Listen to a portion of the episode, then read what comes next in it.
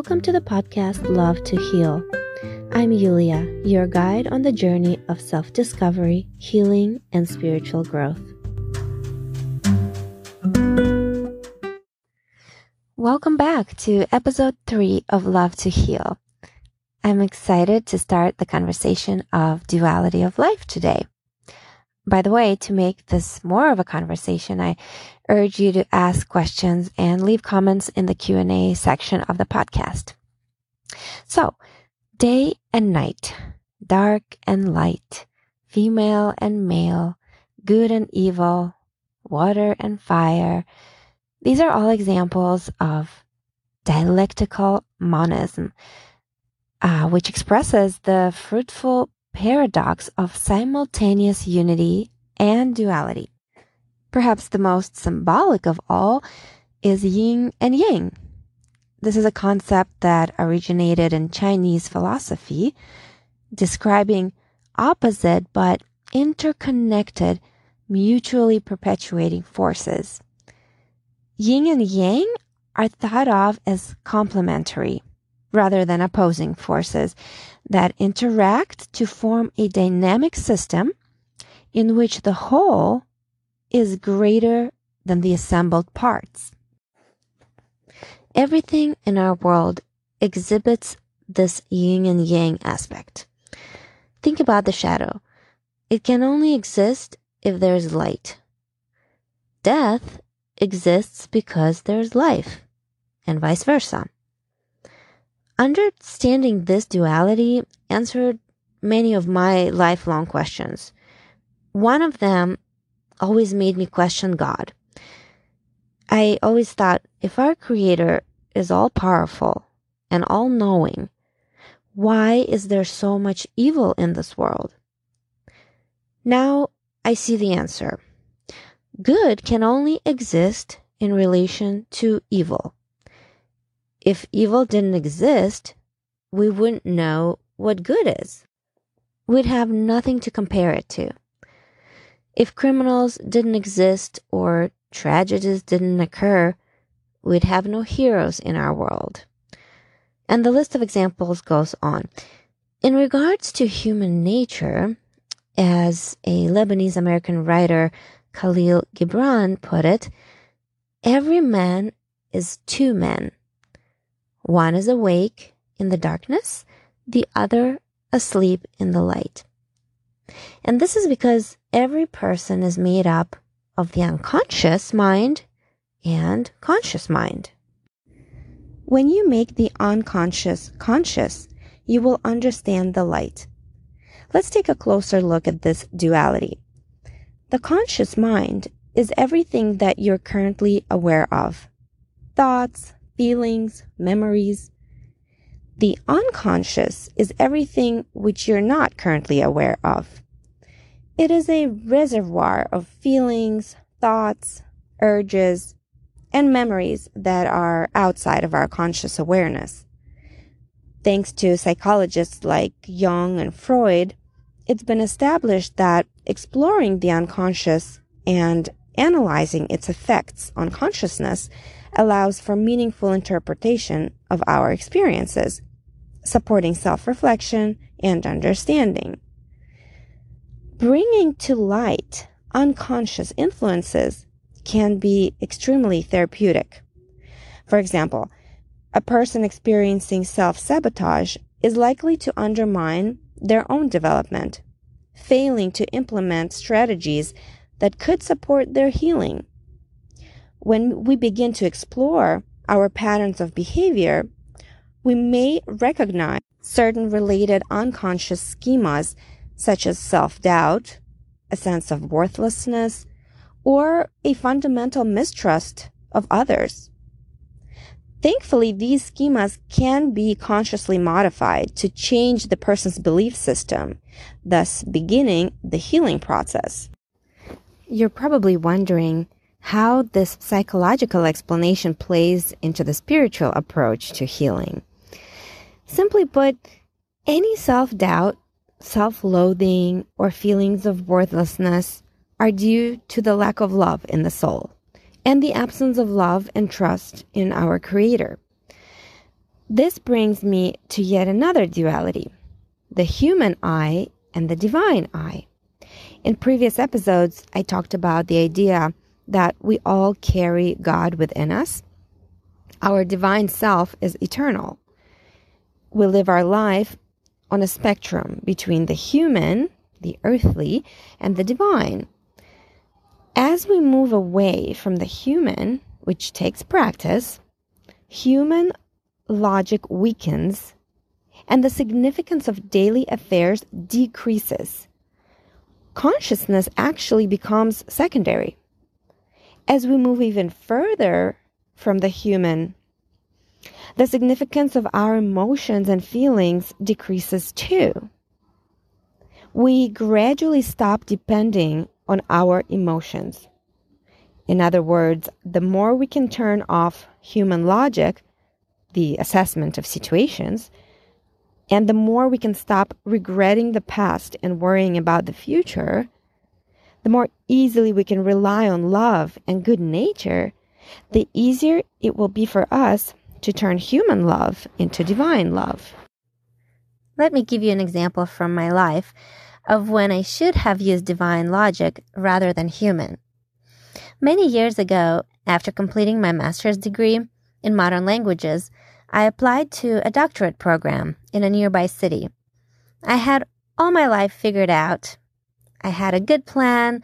I was to become a professor of translation, and I felt that I was on the right path. I waited patiently for the acceptance letter, feeling fairly confident that I would be accepted. And when the letter finally came and I opened it, to my surprise, I was not accepted into the program. I immediately teared up. Feelings of failure, doubt in myself, and hopelessness rushed over me. I was reacting to the news with very human logic. Back then, I didn't know about divine logic. I didn't know I should have trusted divine will, that God had a very different plan for me. I was in distress because there were no other nearby programs that I could have applied to. This meant that I needed to either move away from my family if I still wanted to pursue a doctorate, or I had to rethink my life completely and come up with a new plan. Of course, little did I know that soon, very soon, I would be applying my language skills at a local software company, which never even would have crossed my mind, but it just, this opportunity came into my life because it had to. It was obviously meant to be in my life. And this opportunity would allow me to travel all over the world and help me meet many influential people and open so many interesting doors for me. You know, as they say, where one door closes, another one always opens. We should remember this every time something doesn't go according to our plan. We can train ourselves to use divine logic. Just like muscle memory, forming a habit takes time, but it's very doable. If we want to see changes in our behavior, we have to start to trust the process of life. We need to realize that we are one with the divine and that our goal in life is to evolve spiritually. The duality of consciousness and subconsciousness is key to our evolution because we can use our conscious to identify our subconscious weak points. We can explore our doubts, negative thoughts, and behaviors. But then we can periodically disconnect from the consciousness and let love and divine logic reign in our daily lives. Then, when problems arise, we can immediately employ a mantra or a prayer, such as, God, everything is your will. Or you can say, I trust the process of life, simply. This helps maintain love in the moment, saving us from saying or doing things we may regret later. Another way to look at this duality, as the Russian psychologist and author Sergei Lazarev explains, is that in the body, there are two streams of energy that circulate. One of them is the divine energy, which creates two streams of time and therefore movement in the universe. And this leads to an interesting observation that desires come from instincts, and instincts come from divine love. Severe suppression of desires leads to a sharp drop in energy, and the love in our soul also begins to decrease, giving way to aggression and consequently illnesses and misfortunes. So learning to live as your heart desires really means trusting your feelings more than your consciousness. The soul is wiser than the mind. So we need to focus on what our higher self desires because our soul is divine. When the soul is primary, the subconscious leads the way, guided by the divine. And this results in making correct decisions. In Bhagavad Gita, a Hindu scripture, it states that the mind is our friend. But if the mind comes first, then it becomes our enemy. Remember, our mind is connected with experience and moral guidelines, with a value system that exists at the level of consciousness. So it can help us cognize the divine. But at the same time, the mind is connected to the ego, which has been conditioned by society. So we need to learn to let our mind help us connect to the soul, and then we can start to nurture our desires. Following our true desires will ensure higher levels of divine energy, which means more love in the soul, which means more health and happiness. Just think to a time when you did something that you really wanted, something that your heart desired. And when you did it, how did you feel? I bet it felt really good. It probably felt right, and it made you happy. And when you're feeling happy, you feel loved. You feel like you can take on the whole world.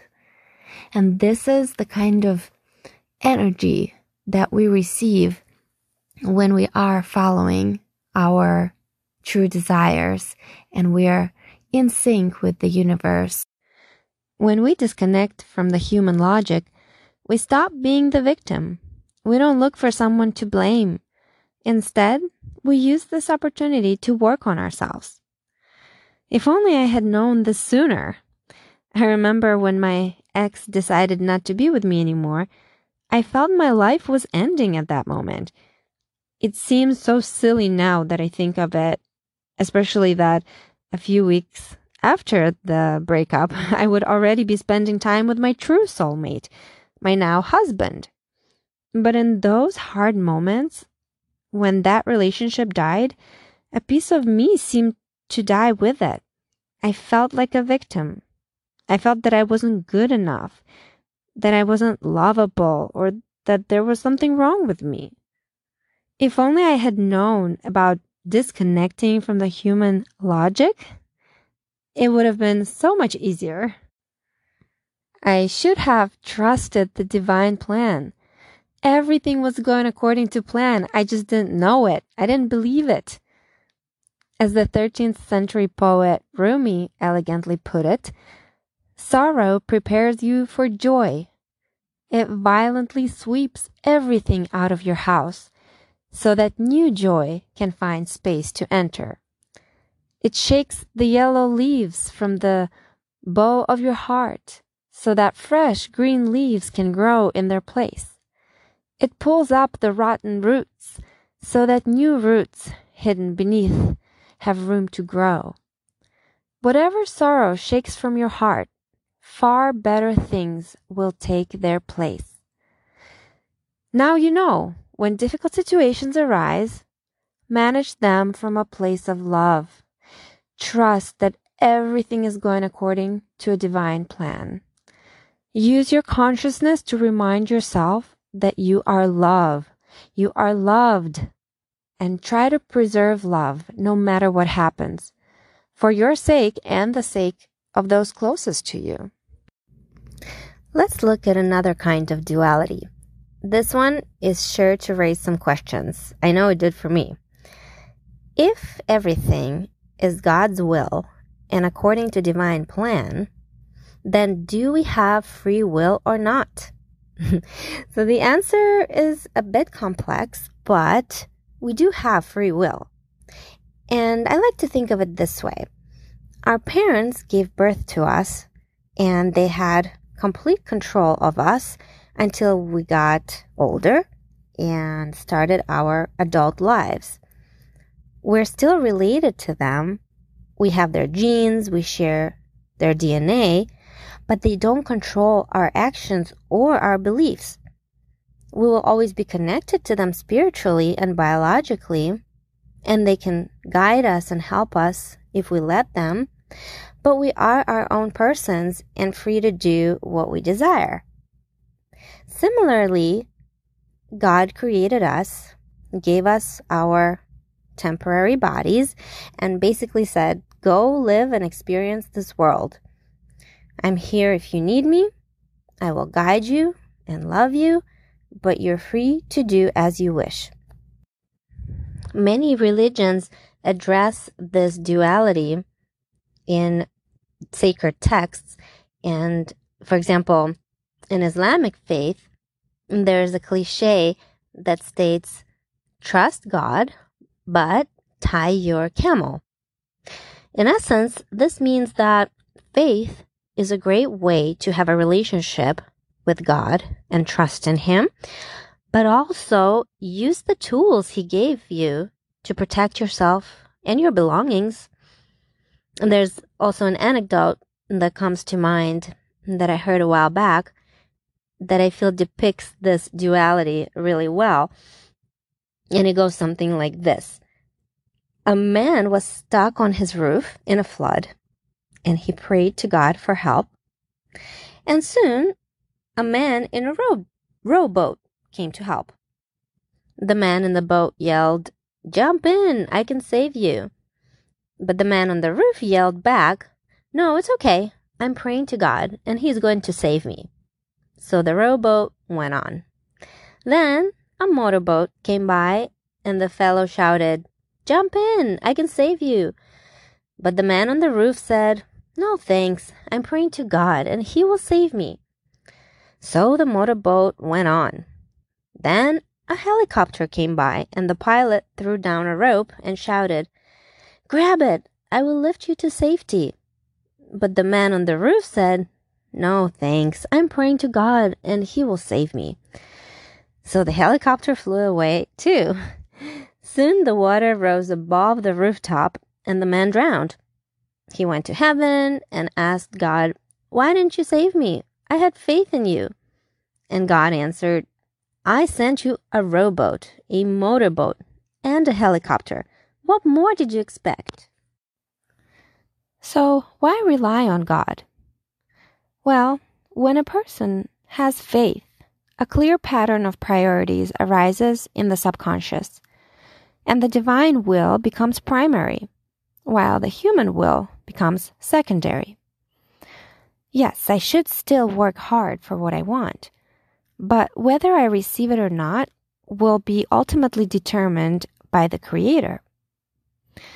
Sometimes we fight so hard for what we want that when we do achieve it, we realize it's not really what we wanted in the first place, or it doesn't make us happy, or maybe we gave up too much in the process.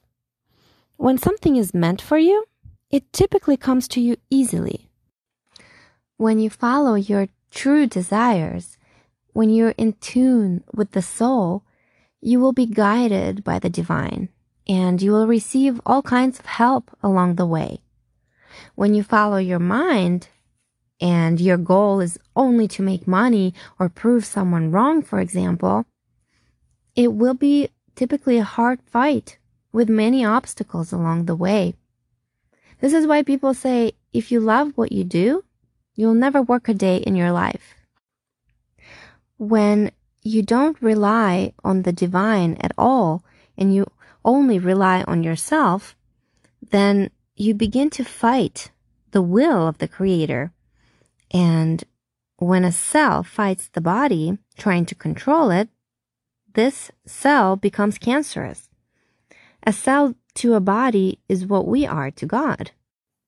We need to learn to live with this duality and strive for what we want, but learn to go with the flow if we don't achieve it just yet, or at all. Remember, we can't see the bigger picture. We don't know what the future holds. Trust in the divine. Don't fight it.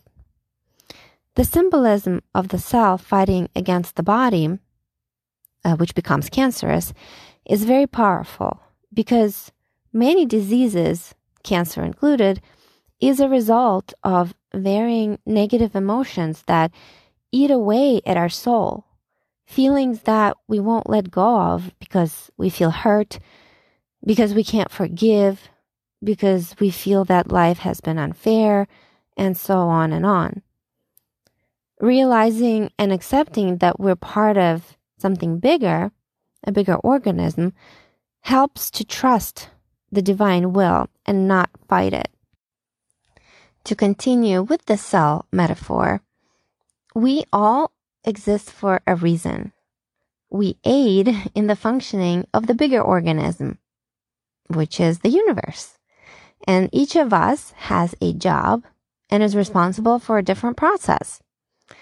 In this life, maybe I'm a nerve cell, specializing in communication and sending signals between organs. Who am I to say that I don't want to be a nerve cell anymore, that I'd rather be a muscle cell? Life isn't fair and I want to protest. This is an unhappy cell that will try to change the D N A, and once it's out of control, we know what happens, cancer. And so, similarly for people, we have no choice but to be thankful for what we've been given in this life. Sure, we can strive to be better on many levels. Absolutely. But we shouldn't feel like a victim. We shouldn't be angry at God for giving us the body, the circumstances, the parents that we've been given. Make the best of what you have and know that you are here for a reason and you are an important piece of the whole. And one more type of duality that merits our attention can be summed up by the word parenting. Parenting involves loving a child, but also punishing and reprimanding when necessary. Both are needed for the development of a healthy and respectful human being. Similarly, if we perceive our Creator as a parent of sorts, we will accept both His love and punishment in our evolution on this earth. We will have no doubt that our Creator loves us, even if we're punished for something we did, felt, or thought wrong. God's love is unconditional, but it does involve punishment, which teaches us and helps us evolve spiritually. To sum up, we must learn to live dialectically. Humans are dual beings, and we need human logic to control situations and to protect ourselves. But we also need to learn to manage difficult situations differently, not by falling to primitive forms of management like resentment, irritation, or hatred, but rather using divine logic and love to deal with problems and learn from them. And if you're wondering what God's love looks like, look around you. If you have a home to sleep in tonight, that's love. If you're a parent to a child, that's love too. If there's sunshine today, that's love as well. If you have functioning legs and arms, that's so much love right there. Be thankful for what you have. You are loved. And I thank you for listening to today's episode, and I will leave you with a quote by Albert Einstein. enjoy, and until next time.